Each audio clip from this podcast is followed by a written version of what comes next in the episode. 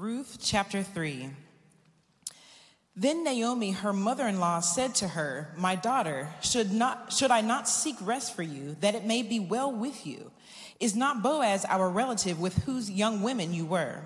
See, he is winnowing barley tonight at the threshing floor. Wash therefore and anoint yourself, and put on your cloak and go down to the threshing floor. But do not make yourself known to the man until he has finished eating and drinking. But when he lies down, observe the place where he lies. Then go and uncover his feet and lie down, and he will tell you what to do. And she replied, All that you say, I will do.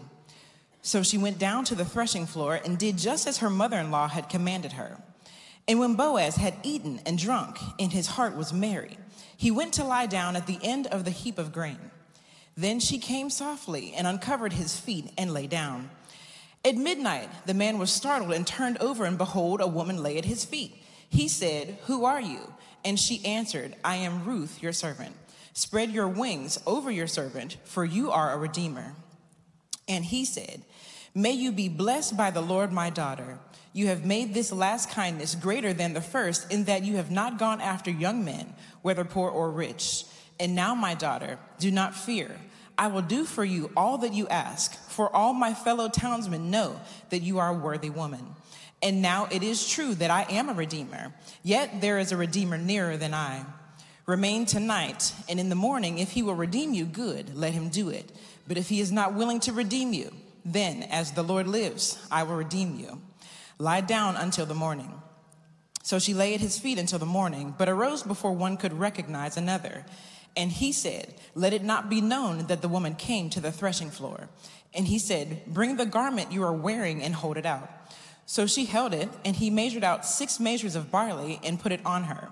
Then she went into the city, and when she came to her mother in law, she said, How did you fare, my daughter? Then she told her all that the man had done for her, saying, These six measures of barley he gave to me, for he said to me, You must not go back empty handed to your mother in law. She replied, Wait, my daughter, until you learn how the matter turns out, for the man will not rest, but will settle the matter today. This is the word of the Lord. We are today coming to Ruth chapter 3. Uh, this has become one of my favorite books in the entire Bible. And I know it's because uh, of timely, uh, uh this lot in life, life that I am right now, where I find myself. This is such an amazing book of hope. And as we wrap it up next week, I want to talk a little bit about that and why this book has been so meaningful to me in this time. And I hope uh, it has been to you as well, and that you've learned some things that you will carry through uh, because when you enter into times in life when you've had tragedy, then you will see that uh, God turns tragedy to triumph all the time. That's His business. And so uh, it's been very meaningful to me, and I hope to you. We come to chapter three today, and as we come to chapter three, you know, I, I heard about this husband and wife that got into an intense argument and the wife's feelings got hurt so she called her mother and she said he we got into an argument and he has yelled at me again and i'm coming to stay with you and her mother said no no you're not he needs to pay for his crimes i'm coming to stay with you and so you know, every man has a dump truck load of mother in law jokes, right? I mean, that's just what we men do. We've got a dump truck load of mother in law jokes. And, and, and here's the thing we know there is nothing greater.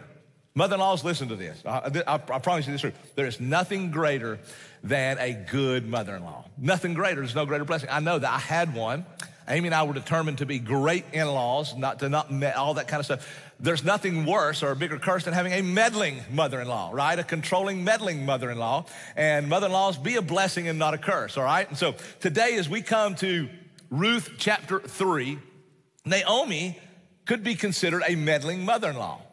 Uh, that's what she could be considered, but really, and she does a meddle a little bit, but it's not out of a controlling uh, spirit, it's out of a caring spirit as she really desires what's best for her daughter in law. So remember in chapter two to bring you up to where we are today and then to give you the story. And then at the end, I'll give you some observations about the story. That's sort of so you can expect what's going on, some, some thoughts about the story. Uh, uh remember in chapter two, they're back in Israel. They've made it back to Israel, and uh, Ruth looks around basically, and they have no food in the house. The cabinets are bare. They don't even have ramen noodles in the house. And Ruth says, I got to go glean for some food. It was akin to what might be a dumpster diving today for scraps, right? I mean, it's the lowest of the low. You'd go out and you'd pick up leftover, left behind uh, grain from the harvesters that the harvesters didn't pick up. God commanded this to happen uh, in Scripture so that uh, the poor could be taken care of. So Ruth had been out gleaning and she come home and she had hit the jackpot. I mean, man, she had so much wheat, uh, she had so much grain that they had grain, uh, you know, uh, for days. And so Ruth. Uh, comes in with all this grain, and Naomi is like, Where did you glean today? And she said, I, I gleaned in the field of a man named Boaz. Now, Boaz was a very wealthy and generous, distant relative of Elimelech, who was Naomi's husband. And so it, the scripture says God just, she just so happened to glean in this field. In other words, the scripture, uh, the, the writer is being sarcastic. She didn't just so happen to do anything. God put her in this very field at this very moment, at this very time for this very purpose, right? And so she comes in and says, I've been in the field of Boaz. And Ruth gets a smile on her face, uh, a snap in her step, because she realizes, hey, Boaz is one of our redeemers. And then Naomi says, uh, You know, I, I uh, should seek rest for you that it may go well with you, my daughter in law. In other words, it's time I find you a husband, right? It, it's time I find you a husband. Now, there are two biblical concepts that you really need to get your mind around in order to understand this story. One is the concept of the kinsman redeemer, and one is the levirate marriage. If you look in Leviticus and 25, Deuteronomy 25, God establishes this concept of kinsman redeemer because the passing on of land was very important in Israel. God had brought the nation into the promised land, and then He had divided uh, the land up and given the tribes their inheritance. And He wanted it to stay in that frame of, uh, you know, the, the tribe's inheritance. And so, very important to pass on that land along your family who was a part of a clan, who was a part of the tribe. And so, God also knew that the world had been broken by sin. As a result of sin, that we would lose, that the Israelites would lose their inheritance, they would lose their land or squander their inheritance. And so he, uh, he created this principle of the kinsman redeemer, Leviticus 25, Deuteronomy 25, where is if a, a family member loses or squanders their land, it could be redeemed by a family member so that it would stay within the family okay? So that the land would stay within the family. So that's the kinsman redeemer concept. The other is the levirate marriage. Now, in that day, a widow had zero uh, rights and zero way to make a living, to earn a living, to have food, anything uh, in society. She had to depend completely upon her family, upon her sons. And so, uh, also, not only was the passing on of land very important in Israel, but the passing on of the name.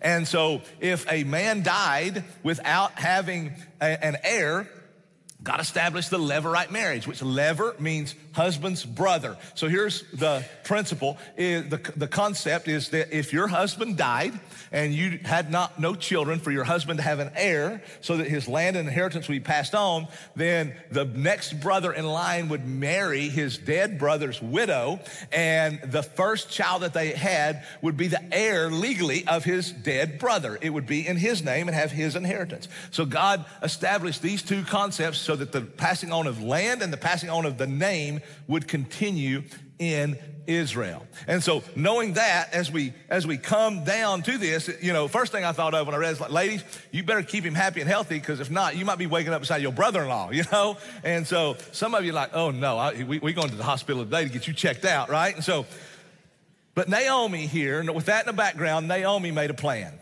She made a plan. She knew the harvest was over. Harvest was been seven, eight weeks long. Naomi had been gleaning in the field of Boaz for seven, eight weeks, and he was a very wealthy man. He had many sections on many sections of the field. He had a lot of grain. And so he knew that she knew that Boaz would be winnowing his grain on the threshing floor. Now, winnowing was taking the grain and basically beating the grain. And when the grain would come out, they would take a pitchfork and they would toss it in the air into the wind, and the wind would separate the chaff from the grain, making the grain ready to sell.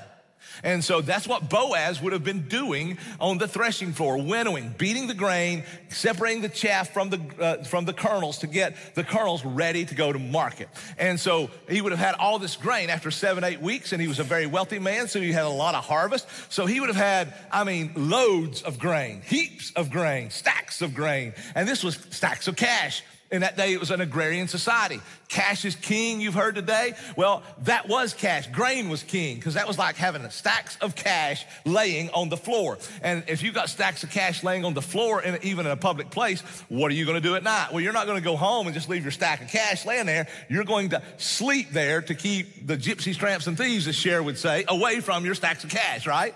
And some of you young people's like, Cher who, right? I mean, so uh, uh, but the so so he's got this grain, and Naomi realizes he's winnowing the grain. He's going to be sleeping there. So she comes to Ruth. And says, "Hey, I, I got I got an idea. Here's what we're going to do.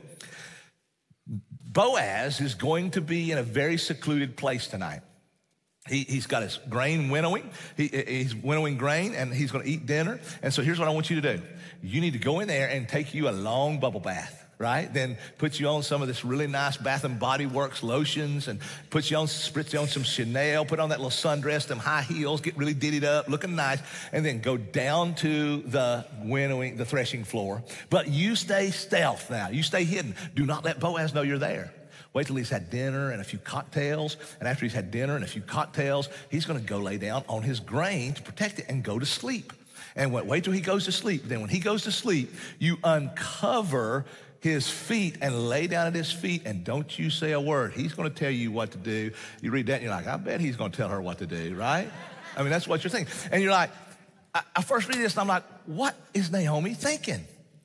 I mean, she's been reading way too many, she must have been reading romance novels while, while Ruth's been out gleaning in the hot sun, right? I mean, what is she thinking? Moms, just for a moment, let me ask you a question.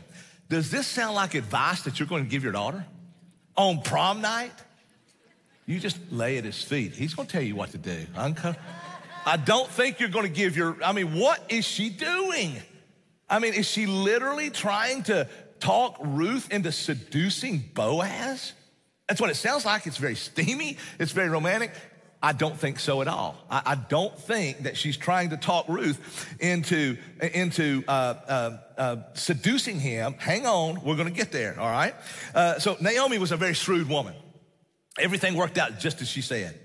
Ruth gets ready. She takes a bath. She puts her perfumes on. She goes down. She stays hidden. She watches Bo, Boaz from a distance, and uh, he can't. He doesn't know she's there. And she watches. He has dinner. Man, he knocks back a few cocktails. His heart's merry. Uh, it says, and then he goes and he lies down at his grain heap so to, to protect his grain heap, and he drifts off. He drifts off to sleep, and Ruth, just exactly what her mother in law told her to do, she goes over, uncovers his feet, lies down at his feet. And then Boaz, in the middle of the night somewhere, he wakes up and he's startled because there is a beautiful woman in your bed. Now, you're a single man and you go to bed and you wake up and there's a beautiful woman in your bed. You think, I did have way too many cocktails, or what's going on here? Right? And so it says that Boaz said, he wakes up, he's startled, and he says, Who are you? Now, here's the thing about scripture you read it, but you don't know the tone. And you know, in communication, it's not just words. It's like why email is sometimes such a terrible way to communicate because, man, you don't know tone, you don't know body language. All those things are a part of communication. And so I just wonder. I, I read this and I stopped and I put a smile on my face and I wondered, I wonder what tone Boaz used. In, in, in it. I mean, was it was it like nervous and shock? Was it like, hey, uh, who are you? You know, was he shocked or was it excitement like, hey, oh, who are you? You know, I mean, you know what I mean? I mean what, what was his tone? I, you know, I, I don't know, but, but he wakes up and he says, who are you? And Ruth said, I am Ruth, your servant. Now, Ruth has used this word servant in chapter two, but it was a different word. That's why it's important when we look this, we read servant, chapter two, we read servant. Our English is, is not as complex as some of the other languages. And so, so the words are completely different words. The word servant in chapter two was slave servant. It meant I'm your worker. I'm your worker girl. I'm here to work in your field. I'm here to do what you tell me to do. Uh, I, am your slave servant. But in chapter three, it's not the same word. It means maid servant. And that whole word servant basically means I am now available to produce an heir. She's basically saying, I'm on the market. I'm on the market, right? Right? I mean, she's saying, I'm your maidservant. I'm on the market. Now, now this is, is, is where Ruth goes off script. Naomi, what Naomi tell her to do? She said, go down, uncover his feet, lay at his feet, and don't say a word. He's going to tell you what to do. She did exactly what Naomi told her to do, except when he was startled and asked, Who are you? This is when she went off script. She didn't wait for him to tell her what to do. She told him what to do.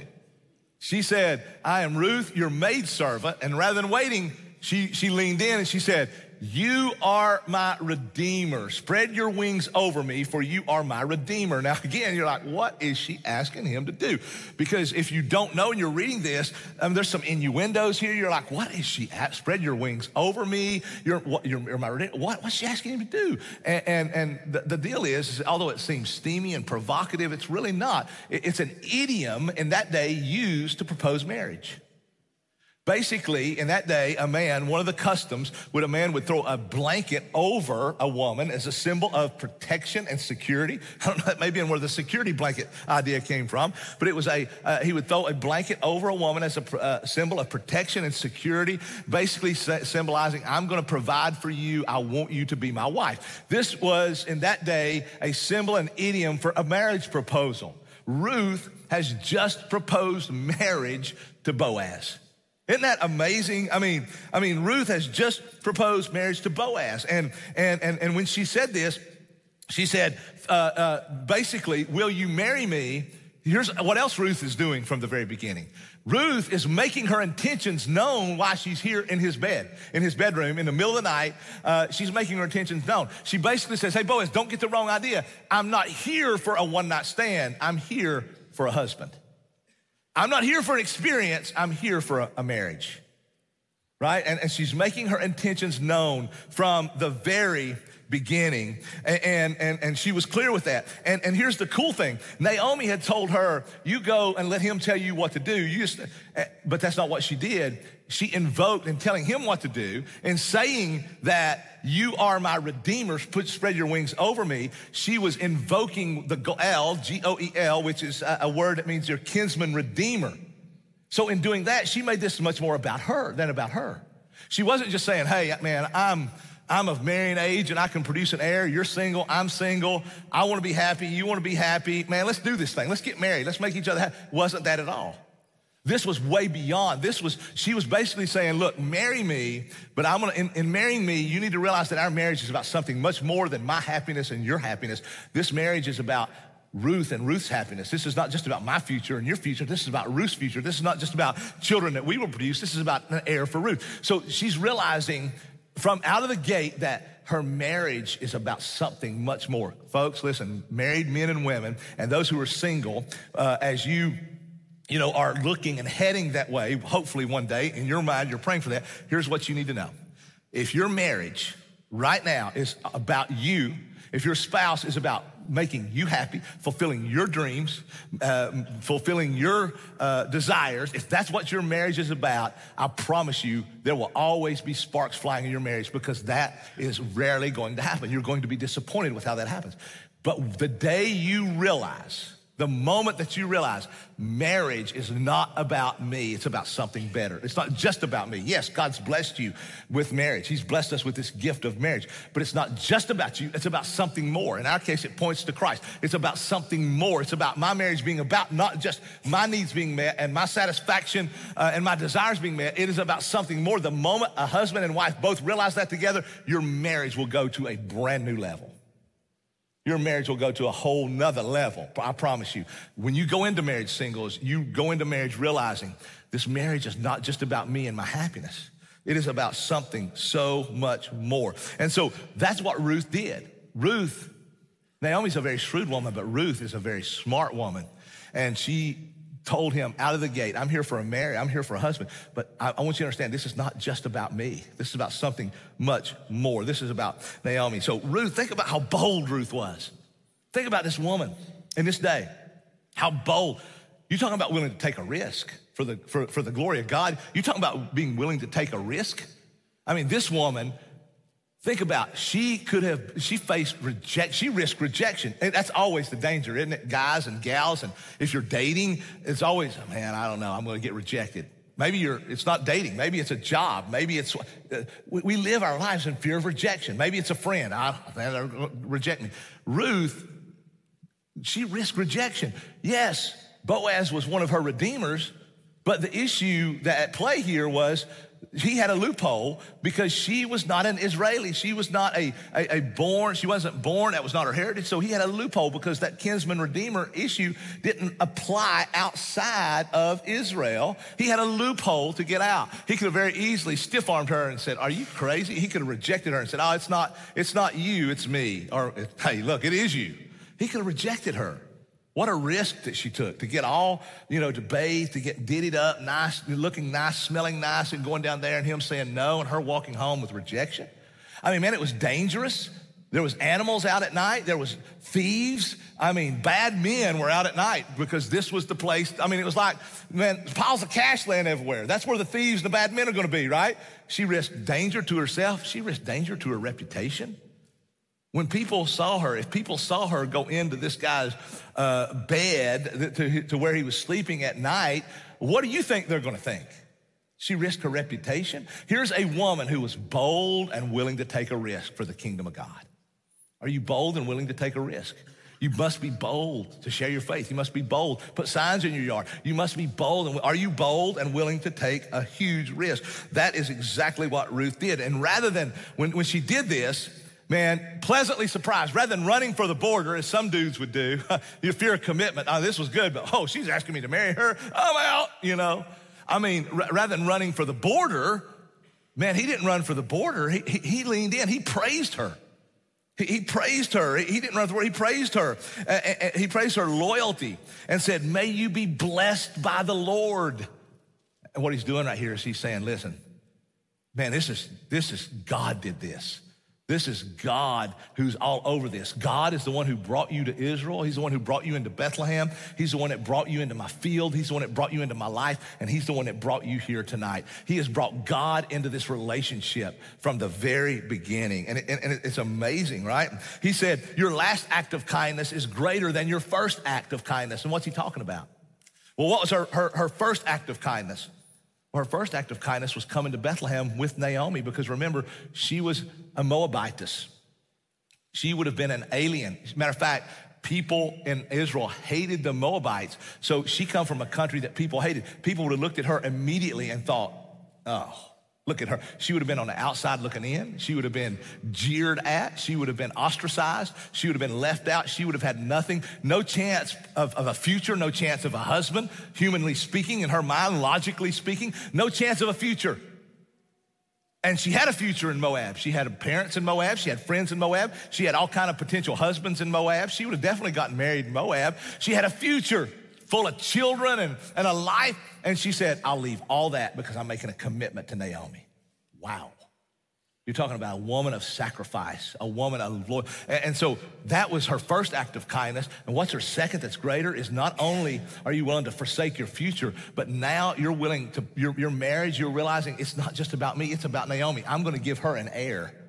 Wow. I mean, your first act of kindness is much greater than your second act. And so Boaz said, You know what? I will redeem you. I would love to redeem you, but we got a problem. You see, the problem is, uh, when we look at this, the problem is that there is a redeemer that is closer than me. In other words, I'm not next in line. Yeah, I'm one of your redeemers, but I'm not next in line. There is one who is next in line. And uh, we have got to see if he wants to redeem you, because if he does, then he must redeem you. He's saying, I'm, I'm going to do the right thing here, the right way. And so he says, uh, we must see if, see if he's going desires to redeem you. So you remain here tonight, and in the morning, we'll see who's going to marry you. So now the wording again, the wording in Hebrew is very significant. And the word wording for remain here is the word, it really means lodge. And here it's a word that has zero sexual connotation. Okay? So here's what Boaz is doing. Again, woman in the middle uh, in the middle of the night. He wakes up, a woman in his bed. She immediately tells him, "Hey, hold on a minute before you get the wrong idea. I'm not here for for uh, for an experience. I'm not here for a one night stand. I'm here for a husband and for marriage." He, she made her intentions clear. He said, You stay here tonight. There is one closer than me. We're going to see in the morning, but you stay here tonight. The word didn't mean, had literally zero sexual connotation. He said, You stay here. And basically, he said, You stay here, but you're sleeping on the couch, okay? I mean, uh, that, that's, that's not, I'm just trying to give you the idea what would happen today. You stay here, but you, we're, we're, nothing's happening between me and you. He made his intentions very clear from the beginning. Listen, guys and gals who are dating, whether you're in a teenager, whether you're in college, whether you're uh, 30, 40, 50, 60, you're dating, you're, you're, you're in relationships, you, you, here's, here's what you need to understand. Make your intentions clear from the beginning. You make your intentions clear. Don't lead anybody along make your intentions clear about what this relationship is about, where you're going, how, what, what, where, where, you're not going. You make your intentions clear. That, that's what we see with Ruth. That's what we see with Boaz. Uh, and, and so he told her to remain there. Now, why would he tell her to remain there? Uh, it, because Number one, he was concerned for her safety. It's the middle of the night. He doesn't want this young lady going out into the to, to, to the town with all these men that he knows is out there looking uh, for something to do. Just like he had had a few cocktails, there are many out there that had way too many cocktails, and and and he knew that bad things happen in the middle of the night. Right? My mom used to tell me, "Hey, buddy, after twelve o'clock, ain't nothing good happens. Get home." Right? Uh, well, she was right. I didn't come home at 12 o'clock most of the time, and after 12, there wasn't much stuff I was doing that was good, right? And so uh, he didn't send her out because he was a, concern for her safety. Uh, he uh, wild animals were out, but he was also concerned for her reputation. What do you think they're going to think when they see a woman leaving his uh, threshing floor in the middle of the night? What have they been doing? Well, they, well, she's just been working uh, overtime. No, that's not what they're going to think right? And so, so he, he told her to stay uh, and, until in the morning, and they woke before the sun came up. Uh, so that no one would see them together. And he said, Don't let anyone know you've been here. Again, he's not trying to cover up some illicit, uh, scandalous uh, thing that happened by saying, Don't let anyone know. He's trying to protect her reputation. He, he really cares for this woman and he wants her reputation to be spot on as it is. And, and so, he said, Hey, but before you go, uh, uh, come over here and, and open your shawl. And, I'm, uh, and he poured in six measures of barley into her shawl. Now, what's six measures of barley? We don't just say, well, you know, put six measures. That, what is six measures of barley? Well, it's about 75 pounds of barley. I mean, you know what that meant, don't you? That meant Ruth, man, she obviously did CrossFit. She's hauling 75 pounds of barley across town. She obviously did CrossFit. But we know she didn't do CrossFit because, like everybody else that does CrossFit, she would have said in every other word right here, I do CrossFit. And, and so, uh, yeah.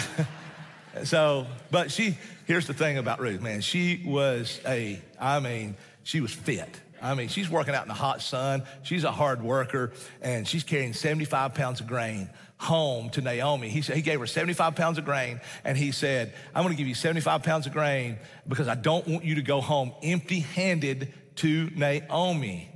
That's another beautiful wording here. He said, "I don't want you to go home empty-handed to Naomi." Same word used in chapter one when Ruth and Naomi come back into Bethlehem, and the, the women are so excited. Oh, here's Ruth. Here's Ruth. This must be one of her daughter-in-laws. And, and here's, I mean, I'm sorry. Here's Naomi, and this must be one of her daughter. She said, "Don't call me Naomi. Remember, Naomi meant sweetheart." She said, not, "Don't call me sweetheart. I'm not sweet.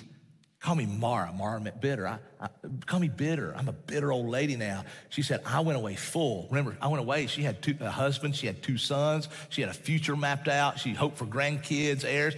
I, I went away full." God brought me back empty. Empty. I have nothing. I have no husband. I have no sons. I have no heir. I have no grandkids. I have nothing. God brought me back empty. It's the same word used. I don't want you to go home empty handed. He's sending her a message. He's sending her a message. See, she comes home, Ruth comes home, and in, in the wee hours of the morning, it's still dark. And Ruth comes home, and you know that Naomi has been lying awake all night wondering what's going on. What's going on? Man, I wonder what they're doing now. I wonder what they're talking about now. She's not home yet, so maybe he's open to this idea. I mean, he didn't reject her immediately, or she'd have come home. I, what's going on? She'd been laying awake all night, running the scenarios through her mind. What's going on? And then she hears the door crack. But she gets up, she beats uh, Ruth into the kitchen probably, and, and, and she's like, "Okay, I, tell me, tell me. I can't wait anymore. Tell me, give me the deets, lady. What's going on? Are you engaged or not?" And Ruth didn't show her a ring, but instead she showed her 75 pounds of grain, and she said, "Boaz." give me this because he didn't want me to return to you empty handed. And he sent a message to Ruth, and Ruth got the message. You know that Ruth smiled because she got the message. Basically, here's what Boaz is doing Boaz is sending her a message and said, I don't want you to come home empty handed. Same thing she said. Boaz is saying, I know you came home empty. I know you came home and your stomach was empty because you had zero food in Moab. Your stomach was empty, your soul was empty, your heart was empty, your life was empty because you had no husband, you had no sons, you had no heir. He sent home 75 pounds of grain and he said, I know you've been empty, but listen, I will make sure from now on your stomach is full and I will make sure that your life is full with an heir. You will not suffer anymore. You will not suffer anymore. See, folks, God is always working. God will not leave his people empty. God will not. Some of you come empty today. Some of you come empty because of circumstances within your life, whether it's marital circumstances, whether it's kid circumstances, financial, health circumstances, work circumstances. Some of you come very empty. And you're like Ruth and Naomi. You don't see what God's doing, but He's doing, He's working, and He will not leave His people empty. Ruth or Naomi got the message. And basically, Ruth, she didn't get engaged that night. Boaz didn't throw the, uh, the, the, his blanket over her. Uh, she didn't get engaged. She didn't come home with a ring on. But here's what Boaz told her I'm not giving you a ring. I'm not getting down on one knee, but I'll promise you this tomorrow you will have a ring on your finger. You'll have a ring on your finger. It'll either be from me or the other dude that's closer than me. But one of us will put a ring on your finger tomorrow. So Ruth now and Naomi knows Either way, there's a marriage in the future. Either way, God has been working and we didn't see it and we didn't know it. And wow, we thought, we thought it was the end of the line, but God has been working.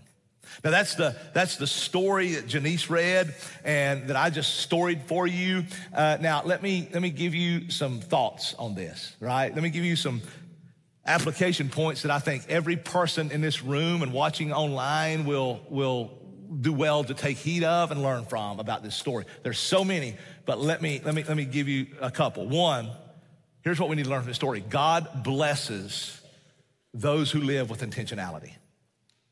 God blesses those who live with intentionality. Uh, last week we talked about how we should pray hard and work hard, right? We should pray as if it all depends on God and work as if it all depends on us. I mean, we should pray hard and work hard. That's exactly what we see Naomi doing here. We see Naomi, man, looking for Ruth a husband, but she, I'm sure she prays, but she doesn't just pray, God, give Ruth a husband and sit back and wait for a man to swipe right. That's not what she does. She prays and then she gets busy. She makes a plan. She makes an intentional plan. Folks, you need to understand that those who thrive, those who, who are successful, are people who have intentional plans. They're people with intentionality. You've heard the old saying probably that uh, if you fail to plan, you're planning to fail. That's a true statement. If you fail to plan, you're planning to fail. If you don't make a plan, things are probably not just going to happen. Okay, so so God blesses those who live with intentionality. That intentionality means, uh, you know, within your marriage. Do you have a marriage plan? Do you want your marriage to thrive? Do you want your marriage to to you know go somewhere? Do you want it to thrive? Do you want five years from now? Do you want your marriage to be richer than it is today? Do you want it to be more fulfilling and better than it is today? More godly than it is today? Do you want your marriage to be stronger than it is today? Then make a plan. Here's some things that should be in that plan. And, and gentlemen, I'm just going to tell you, you should take the lead in doing this. Here, here's some, I, I, don't know what your marriage plan specifically is, but I know some things that should be in it. Number one, do we pray together? When do we pray together? That's a part of the plan. Uh, do, do, do we pray together? When do we pray together, right? Uh, do I date my wife? Do I take her on dates? We're gonna go on a date. How long are we gonna go on a date? You see, guys, it's not you dated your wife until you married her, and when you married her, man, you, you got her. She can't go anywhere, so I don't have to date her anymore, right? No, you date your wife for life, okay? You date your wife for life. So, have you take her on a date? Do you take her away on a weekend getaway every so often? Uh, I, I, mean, you know, you you make a marriage plan.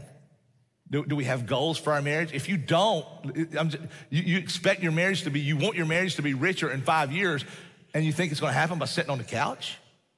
I mean, if you really want your body to be in better physical shape, is it going to happen if you don't make a plan? Is it going to happen if you plan on, I've got to get up, I've got to do this, I've got to go to the gym, I've got to walk, I've got to do this? Or, or you think it's going to happen, man, I want my body to be better in five years. I hope it does, man. And I'm just going to keep eating and I'm just going to go keep going along. And I hope in five years, man, I have six pack. It ain't to happen. All right? You're to have a lot more than a six pack, okay? So make a plan. You have a marriage plan? Do you have a parenting plan? Listen, parenting is tough and it's hard. It causes so much stress in, in, in, the lives of so many parents. And one of the reasons it causes so much stress, just like marriage, is because you don't have a parenting plan. How are we going to discipline? How are we going to discipline?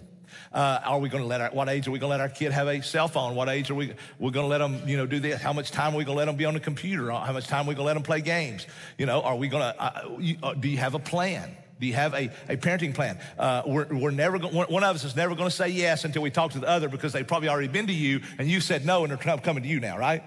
So we're, we're going to say, okay, hold on. I've got to talk to your mom first. I've got to talk to your dad first. Do you have a marriage plan? Uh, do you have a parenting plan? Do you have a spiritual plan, a spiritual growth plan? You, you really want to be richer in your walk with Christ uh, in five years. You want to be deeper in your walk with Christ in five years. If you're a believer, I believe you do. But here's the problem you think it's going to happen by just sitting around? Or, or do you think, man, I got to make a plan, which might include I got to get up 30 minutes early so I can earlier so I can have my quiet time, so I can be in the Word and be in prayer. I, memorize scripture. I mean, I, I, can do. Now, you can do your quiet time any time of the day. You'd say, well, I'll, I'll just do it when I get home because I really like my sleep. That's great if you do it. The problem is, this is my problem, and I, I, bet you're a lot like me. If my plan was to do it at the end of the day, man, by the time I got home from work, my kids would be wanting this, uh, this, this, this. I'd have to do this. And then by the time, man, I got through the evening, I'm, I'm sleepy and I'm like, I'll just do it tomorrow. Start off with it in the, in the, in the early days right? Do you have a, do you have a spiritual growth plan? Are you reading the word? Do you have a plan to read the word? We have a Bible reading plan, a, a, prayer, sharing your faith, church attendance, commit. Do you have a spiritual growth plan? I know you want to grow, but you're not going to in five years if you don't have a plan to do it. If you want to succeed, you must be intentional with anything, with anything. That's what we see. Ruth and Naomi were intentional.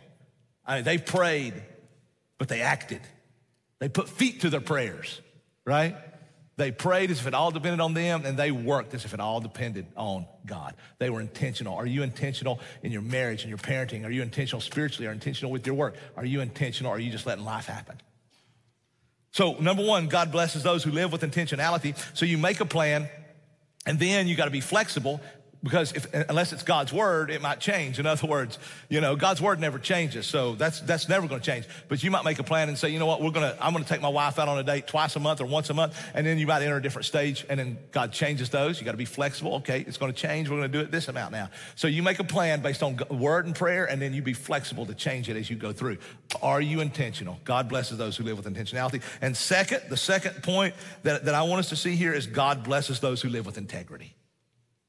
God blesses those who live with integrity. I don't think Naomi was telling Ruth to seduce Boaz uh, at all. I, I, think Naomi was able to do this and to tell Ruth to go down and uncover his feet and lay down at his feet because, because Ruth and Naomi both were people of great integrity and character.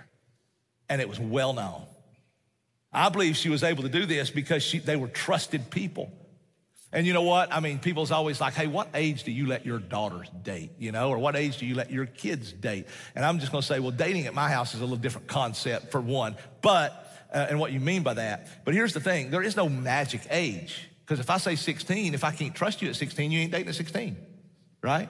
I mean, for some people, uh, the, the point is, do you earn the trust?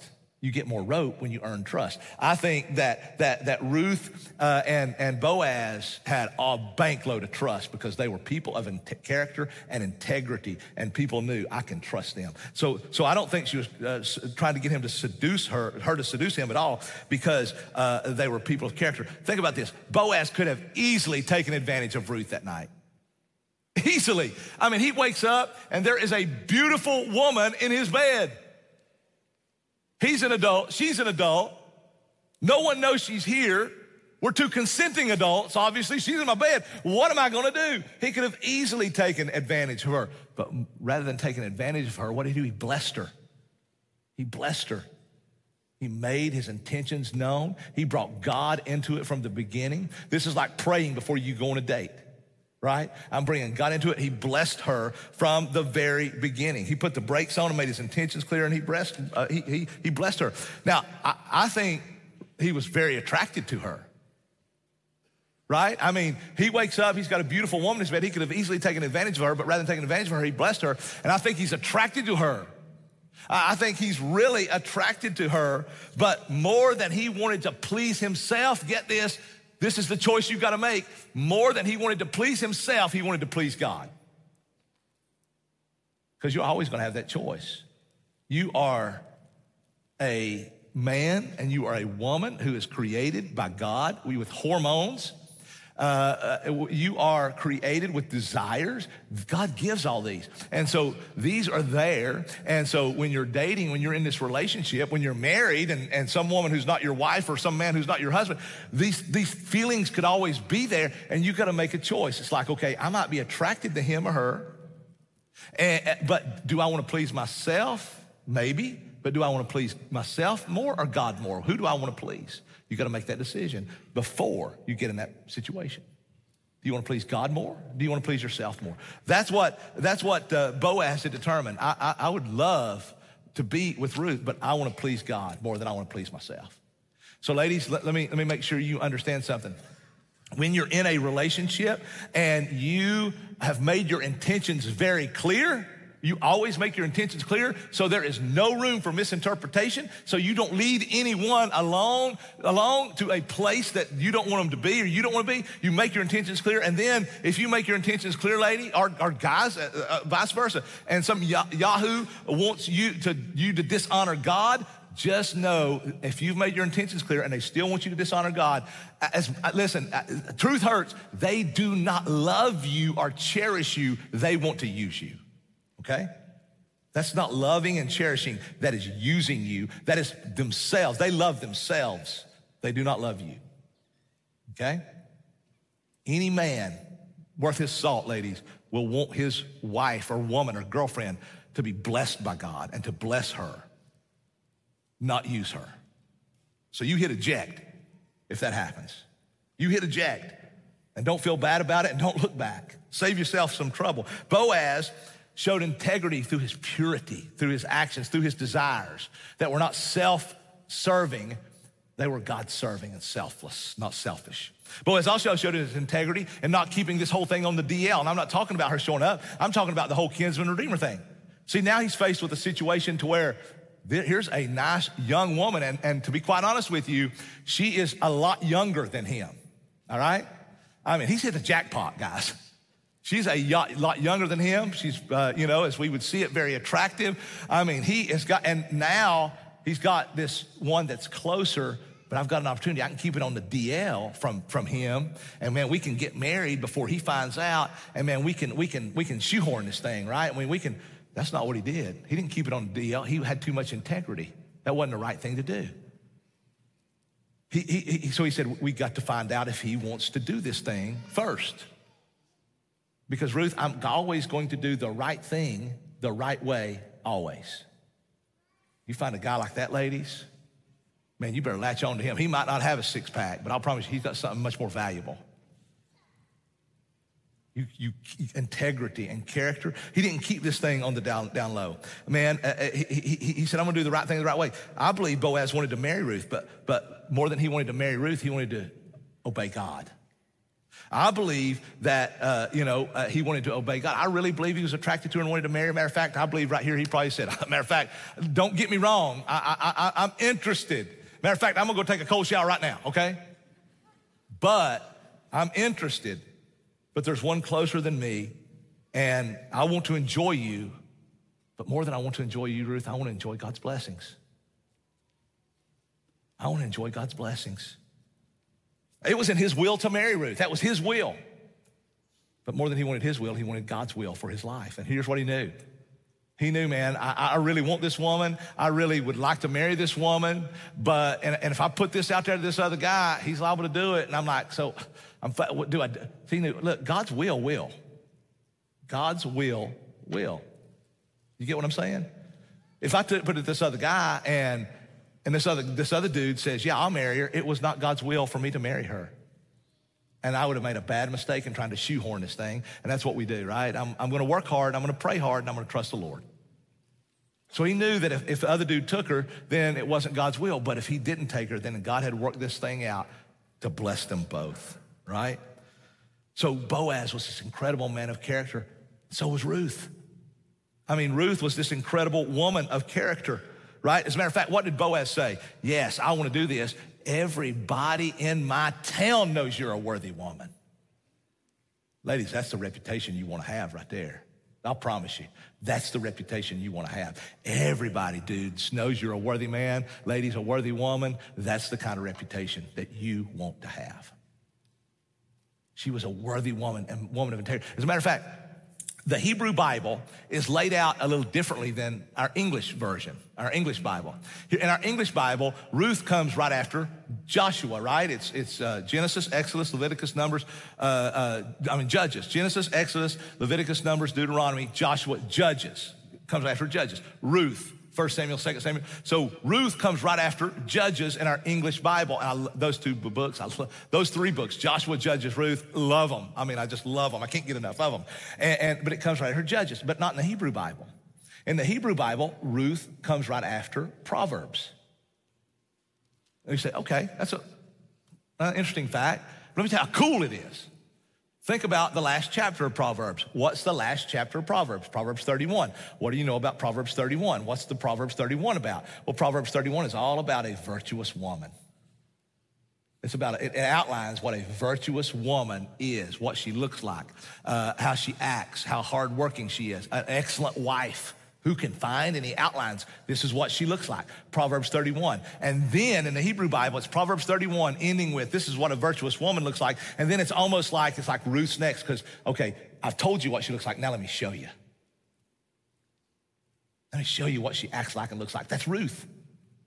That's ruth man. I mean it, it, you know it, it's amazing. Boaz uh, uh, praised her because she hadn't offered herself to younger more attractive men for richer or poorer. In other words, You're not getting married for love. You're not getting married for money. You're, you're getting married for commitment, for sacrifice. You didn't go out and, and, and, and use these boys. You didn't go out and put yourself out there uh, to all the young men in the town, just trying to find one that would say, oh, okay, I'm going to marry this one. You, you were pure.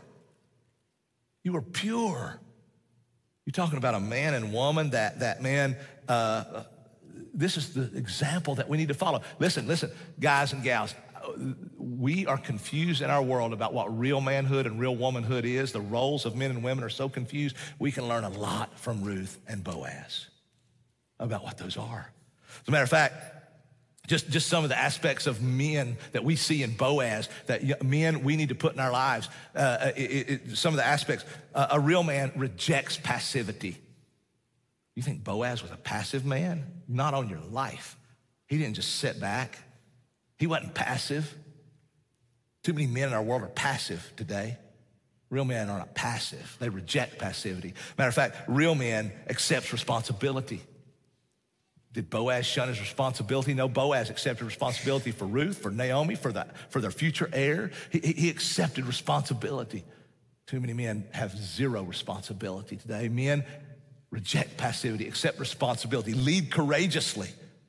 That's what he did. I'm going to take care of this, Ruth. You don't, I'll settle it today. I'm going to go find this dude. He led courageously. He told his young men, don't you touch her. You touch her when she's working in the field. You touch her and I'll break your thumbs. Listen, don't, he led courageously.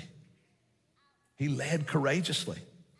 He, he selfless sacrifice. This was going to cost him money. He's going to give an heir. He's going to have to take care of Ruth and Naomi, a future heir. It's going to cost him selfless sacrifice. Real men give not take. They, real men are generous. They give and not take. Do you see many men today uh, that are more interested in giving than taking, or is it just all give, give, give, give, give? Me, not me, give. Right? I mean, real men, and here's what we see in, in, in, in Boaz they deny themselves physical pleasure for the true joy in Jesus. Deny themselves physical pleasure for true. Guys, let me make sure you understand something, okay?